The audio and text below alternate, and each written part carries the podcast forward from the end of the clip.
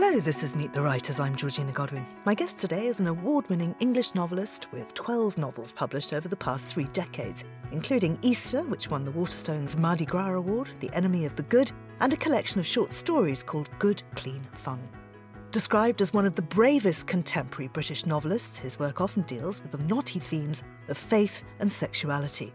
He's been described by Philip Pullman as our chronicler of the rewards and pitfalls of present day faith. He's a prolific literary critic, most notably for the London Evening Standard and the Sunday Express, and is occasionally heard on the airwaves with the BBC.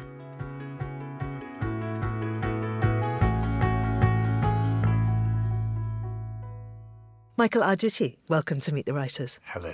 It's really lovely to have you here, particularly at this time. As I said, your work deals with faith, and we're in fact talking the morning after this appalling attack on Salman Rushdie. And it was really highlighted faith and our responses to it. Yes, I mean, the problem is fundamentalism. The problem is people who put their trust in a book and saying this is the absolute truth because my sort of religion, and I have a strong religious faith, is a faith in which, you know, God gave us reason, God gave us moral integrity, and God, you know, gave us the ability to make our own decisions. He didn't say, put you in a straitjacket with books that were written either in the case of the Bible, you know, 3,000 years ago in, in some cases, in some parts, or in the case, say, of the Quran, 1,600 years ago he he gave us those, and, and, it's a, well-known, almost cliche. They're a map. They're not a destination. And the, the moment you say, "I know the truth," there is no way you can argue.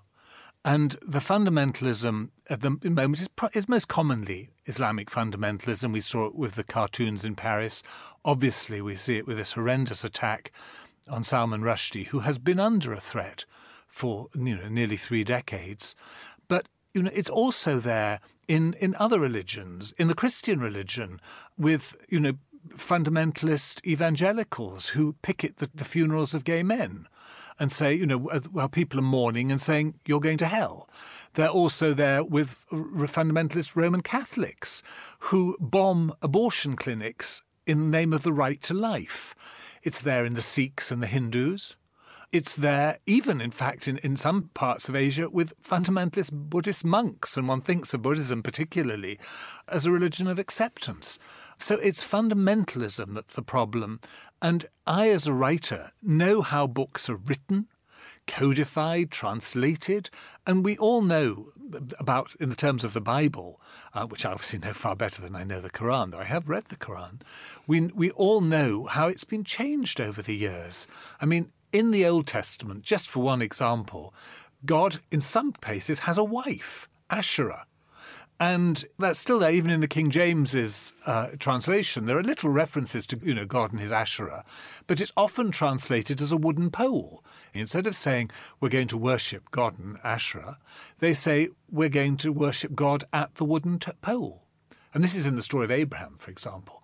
And you know, it, it, it's madness to say that these words are the ultimate truth. And we see the effect of the ma- that madness in the appalling attack on Salman Rushdie. Tell us about your own religious beginnings. Were you born in, into a, a, very Christian family? No. Well, no, no, not at all. In fact, both my parents were non believers. And my background is both Christian and Sephardic Jewish in that sense. And I suppose having a divided background and also having a parents who weren't interested. My mother was interested in, in religion simply in terms of the art that, that it had created. And I still am interested in that. And then I went to a, a, a Methodist school for other complicated reasons. And so I've always been aware of, of, of, the relativity, if you like, of religion. But I've always had this great sense of the numinous, of something beyond. I've had it, and this is too private to discuss, but I've had it in my own life. And I f- just find the question of the ultimate beginnings of the world, quite apart from anything else, depends to me on a divine creator. And I have tried to explore this, and indeed I'm exploring it again in a novel called The Choice, which comes out next um, June and which I th- given to understand is the first English literary novel, anyway, that, that has as, as its protagonist a woman priest. And it's really uh, about her, her battle when she discovers that, uh, that the panels in her church have been painted by an artist with a, a less than moral lifestyle. Um, Your very first novel, which was Celibate, looks at sexuality and religion. Tell us more about that. Well, because I've never seen sexuality and spirituality as opposites. Of course, they can be, but then almost anything can be opposites if you misuse them. You know, God gave us bodies. And even if you don't believe in God, we have bodies. And, you know, I don't believe we were put on this earth to deny them. I believe, I mean, I don't believe in a bodily resurrection, but I do believe that the creative, moral, and loving parts of us, which I've actually in um, a book, you know, related just almost arbitrarily to the three persons of the Trinity, and I do believe that that is what survives after death, and I believe that we were given bodies to explore, to enjoy. You know, sex isn't a purely procreative act. I mean, in some traditions, you know, it, it is. I mean, it, it, should be. Whether it is or not is another issue. And it's also, uh, so I'm told, it's the most powerful human instinct after survival. So if a religion, or indeed a government, or anybody can control sexuality, you know, they're not going to control that, that sort of, if, you know, if you absolutely need something to survive, you're going to su- attempt to survive. But in terms of sexuality, if they can control it, they can control you. And that's what religions, particularly when religions were much more political powers than they are certainly in the West today, uh, have always attempted to do. Mm. And you know, you even see it, and this is a commonplace, but in something like the, the term Virgin Mary. We do know that the, the, the actual translation of, of what's been translated as virgin is young woman.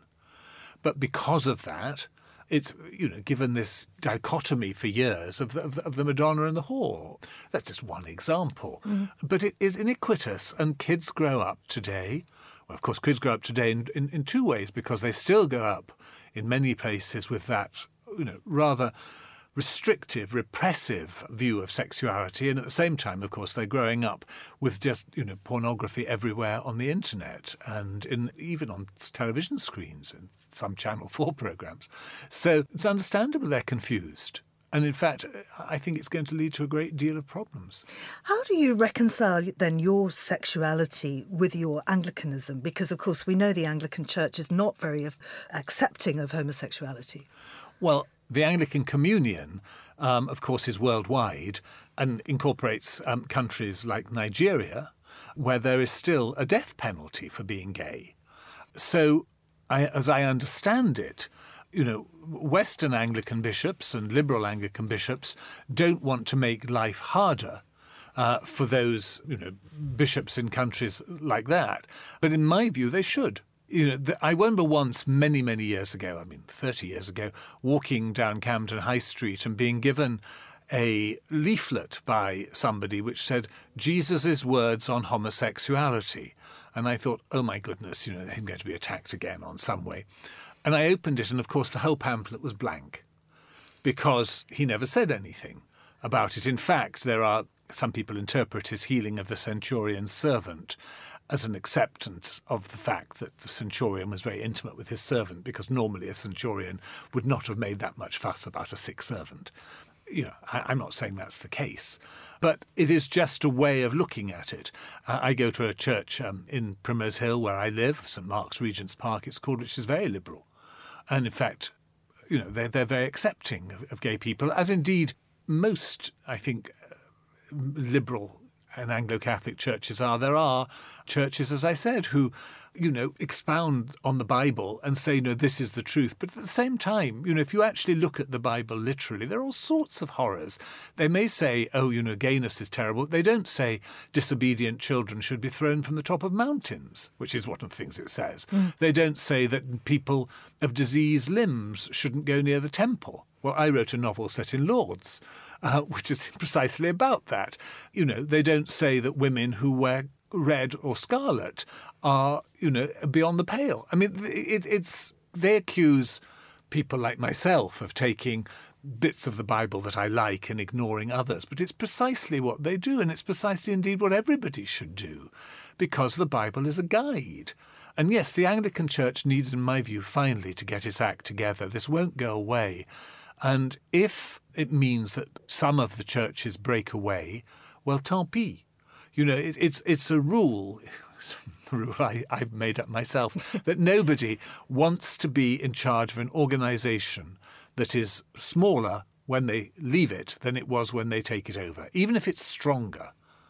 We sort of it's sort of numbers thing. Well, I hope that I don't think Justin Welby is the man, but if the, the next man will actually say that and say the integrity of the church is more important than its size. Mm. I am not a person of faith, but I think the King James Bible is one of the most beautiful works of literature. Absolutely. And in fact, Cranmer's prayer book probably gives us more of the, the, the phrases that are passed into common usage than Shakespeare. I mean, it's quite interesting. They were both, well, it was written slightly before, but all these things were written within a, I think, 60 year, 70 year period, which is, again, I, am not a, a linguistic expert, but it was the time that English was sort of being formed in many ways. And given this is why we can go to a Shakespeare play now and still understand it, whereas we can't sort of, uh, at least I can't, read Chaucer without a glossary. So the Bible has wonderful poetry. It has wonderful fables. It has wonderful history. It has wonderful moral exemplars. But it isn't the whole truth. And it's not intended as a straitjacket on people's ability to love, their imaginations, their creative spirits. Mm. And it's certainly not intended as a book that you should throw at somebody else. Your creative spirit has been evident from very early on. And in fact, you channeled it mostly, though, into theatre at the beginning. Yes, I think partly because theatre is a you know social thing, and as as adolescents, and then when I was at university, it's something you know it's fun in that way. You, you, it's how you meet people. I also wrote plays largely for the radio, which were done, a few for the stage, which were done without great success. I realised, fortunately, that the my talents, such as they are, were more discursive and expansive, which is, I think, how fiction works than dramatic and concentrated. I also don't like conflict of any sort in, in my life. And I don't actually like seeing it very much on the stage. It's why I don't like plays like Who's Afraid of Virginia Woolf or the David Mamet plays, because I just don't like people who are being hateful and, and shouting at people all the time. So I'm not suggesting that's all that theatre is, but I realise that. And fortunately in time, because I think I'd have been a very unhappy man if I'd spent the last 30 years writing plays which probably wouldn't deserve to go on. um, so maybe I'd have changed, maybe I'd have got better. Well, you switched to novels, as we said, The Celibate, your first novel. After that came Pagan and Her Parents. Yes. Tell us a little about that. Well, that was a novel which was written about the sort of time that Mrs. Thatcher had said very prominently, you know, that, that sort of she redefined families as basically a nuclear family. And I wanted to expand on that definition. A woman had died of uh, motor neurone disease, and she left her little daughter, Pagan, I think it's a long time since I've looked at it. I think she's seven, to her best friend, who's gay, to bring up, and the woman's parents try to take the child away. And of course, those is it was written. It came out in 1996, so it was written in a couple of years before then. The whole legal system was very different for children in care and um, children within the, the civil law system. But it was more than just about the court cases, but it really was trying to look and define at what is a family. Some very kind reviewer said it was a Kramer versus Kramer for the 90s. And I remember that because it immediately attracted the attention of Hollywood. The only, not that it was made, I should say straight away, but I, I did get some very nice option money for a couple of years. And I do remember speaking to actually the head of a studio, which was sort of surreal because the line had to be cleared from I think sort of four thirty till six o'clock because of the time differences between London and LA And um, I was, you know, I'm not going to do, perhaps I do a slightly crude version of his accent, which was, you know, you don't know me, Mike, but we, I won't mention the name of the studios, we, we just love your great English prose. And we're going to, um, you know, this is going to be the film of uh, 1998 or whatever. And then I'll go back in my own voice. He was very anxious that the, you know, the gay man and his close friend were seen more than they are in the book because she was going, you know, Candida, that's the name of the character, you know, great, great character. We feel that audiences deserve to see more of her. But of course, the fact that she basically had to die for the plot to, to take over. um, and then she went, and it went, and this disease, Michael, motor, motor, I'd probably be a bit unfair, uh, there's messy, Michael, messy, car crash.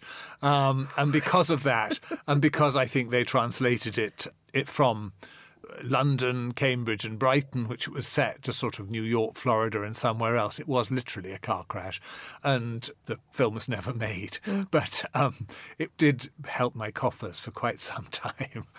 Talking of disease, of course, you were writing right through that awful period where HIV was prevalent. Has that shown up much in your work? Yes, in The Celibate, which was about a young ordinand coming to terms, well, exactly what we were talking about a bit earlier, trying to reconcile his. Um, his spirituality and his sexuality. He had a nervous breakdown at a theological college and went to London I can't even remember why, but he did go for some reason. And there he encountered all sorts of a different, like he was from a very privileged um, background and also a very closed background. And suddenly he came into contact with people, including people with HIV and AIDS, and had to explore that. It also came in my novel Easter, which is a triptych and is in, in set. Well, it's uh, two. The first and the third parts, the major parts, are set entirely within Anglican services. The central part, which, if you like, is the the part for the Christ on the of the cross, is for a young curate who doesn't actually have HIV, believes at that time that he does and for various reasons. And the first part of the, the, the, services in the first and third part of the book reflect each other. They're, they're exactly the same services. But in the first part, we in the same church, we see one lot of the congregation, and the second half we see another lot of the congregation. And the first part is almost the part the Church of England would like to believe is the congregation, and often they're not worthy of that. The second part is more of uh, what I believe is the reality of the congregation, but it really tells the sort of a passion story through the passion story of Christ. And so that does. And otherwise, no, but it actually, again in this novel, The Choice, which is largely set in 2019, partly so as I don't have to bring COVID in, which would distort it. But it's also set in 1987, which was the year that women were first able to become deacons within the Church of England. And at that point, the protagonist's brother who is gay and has come back from Cuba, where he has been, he's a rather political person. He brings the issue of HIV into that novel. So, in a way, I mean, uh, Easter was came out in 2000 when it was much more current. And so I must have been writing it in the two or three years before that, in the late 90s.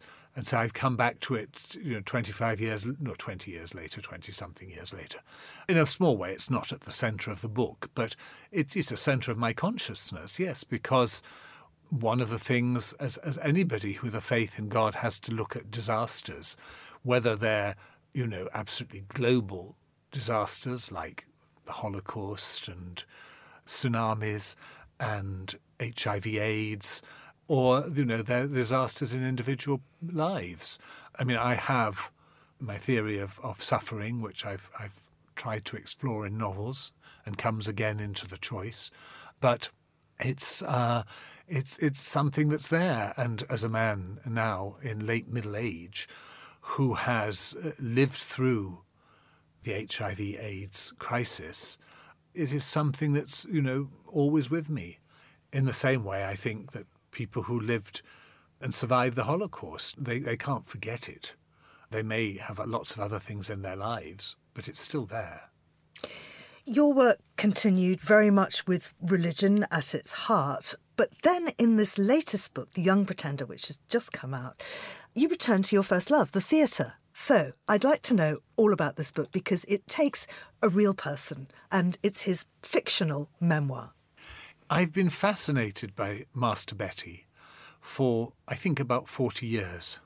When, as a very young man, uh, student, I think, I went to the Hayward Gallery and saw an exhibition that was called Georgian Theatre. And that was at the height of my own student interest in theatre. And there was a screen with lots of caricatures of this young boy. I'd never heard of him. And I've subsequently discovered that many people in the theatre haven't, let alone in a wider world. And yet, between the ages of 1804 and 18, so between the years of 1804 and 1806, he was arguably the most famous person in the country, perhaps Lord Nelson and the royal family. He was a, a well, he was an 11 year old boy when he started. He was 12 when he came from Ireland to first of all Scotland and then to England. And he had fallen in love with the theatre. It's a complicated story because though about 30 hagiographies were written when he was between the ages of 12 and 14, they don't add up. His family is a little bit obscure. They were landowners, which was rare for actors at the time who really were still rogues and vagabonds, even the great ones. And, you know, there's a conflict of why he was born in Shropshire. They went, then went to Ireland. Why his did his some of the things say his father bought a farm, some say they bought a factory. I mean, it's as different as that. But it was extraordinary. At the age of 11, he started in Belfast and then 12, playing great Shakespearean roles Romeo, Hamlet, Richard III, Macbeth, and also roles in plays that we would never see or never want to see Barbarossa, Gustavus Vasa, The Iron Chest. A couple of them we do know, uh, Lover's Vows, because of course that comes into Jane Austen's Mansfield Park. Fanny Price is very disapproving of it. And also Sheridan's Pizarro, because we know it, because we know Sheridan. It was his sort of great tragedy. But here was this young boy, and he was he wasn't big, playing with adult actors playing adult roles and causing an absolute sensation. People died trying to get in to see his plays because the crowds were so rowdy.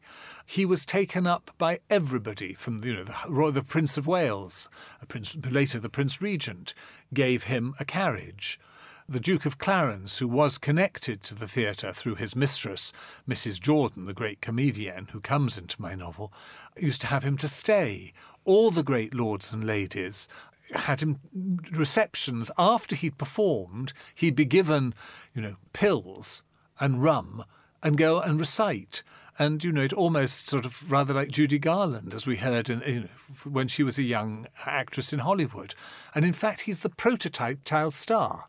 Again, uh, I mean, relatively recently, there have been these moves, you know, with Britney Spears, who's been under the legal control of the courts or his father. Well, that also happened. People tried to get the Lord Chancellor to take him up and make him a ward of court to get him out of the control of his father, who was a venal man.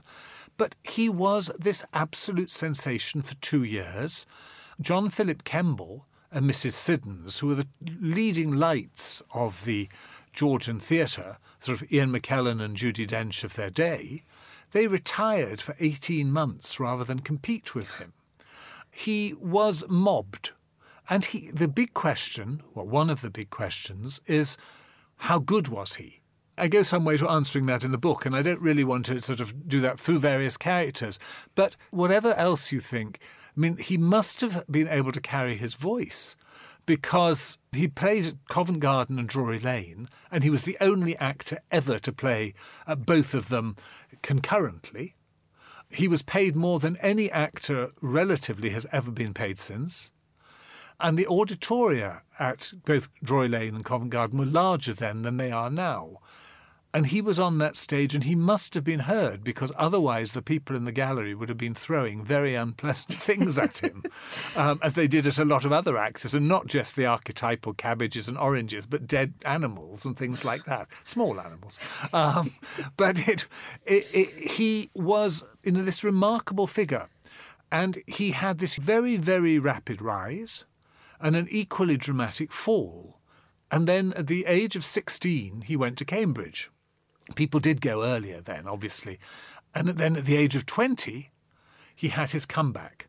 And that's where I've set my novel, because I wanted obviously to tell the story, but more, I wanted to explore the effect of that sort of celebrity on a boy growing up. And also, it was a way to look at child exploitation and, in fact, child abuse, but through a prism. So it wasn't just happening today. And the whole point is that he's actually has repressed a lot of memories. And as he goes through, as he goes through several theatres and various other places during this comeback, we start to see, as he starts to come to terms with what really happened, and then the, the effect of that on him. So I didn't want to tell it in a straight way, but I also wanted to tell it very much as if he were writing it himself. So it's written, I hope not in a fustian style, but in the style of an early 19th century memoir. I would challenge you. I'm not going to say on air that I will give a thousand pounds to anybody who finds not only a word that wasn't in use there, but a word that wasn't in use in the actual usage I give it. Well, there you are. There is a challenge for our listeners. Michael, thank you so much for, for coming on to talk to me. It's a pleasure. Thank you. The Young Pretender is by Michael Arditti. It's published by Arcadia Books and it's out now. You've been listening to Meet the Writers, thanks to the production team of Nora Hull and Tamsin Howard. And you can download this show and previous episodes from our website or app from SoundCloud, Mixcloud, or iTunes. I'm Georgina Godwin. Thank you for listening.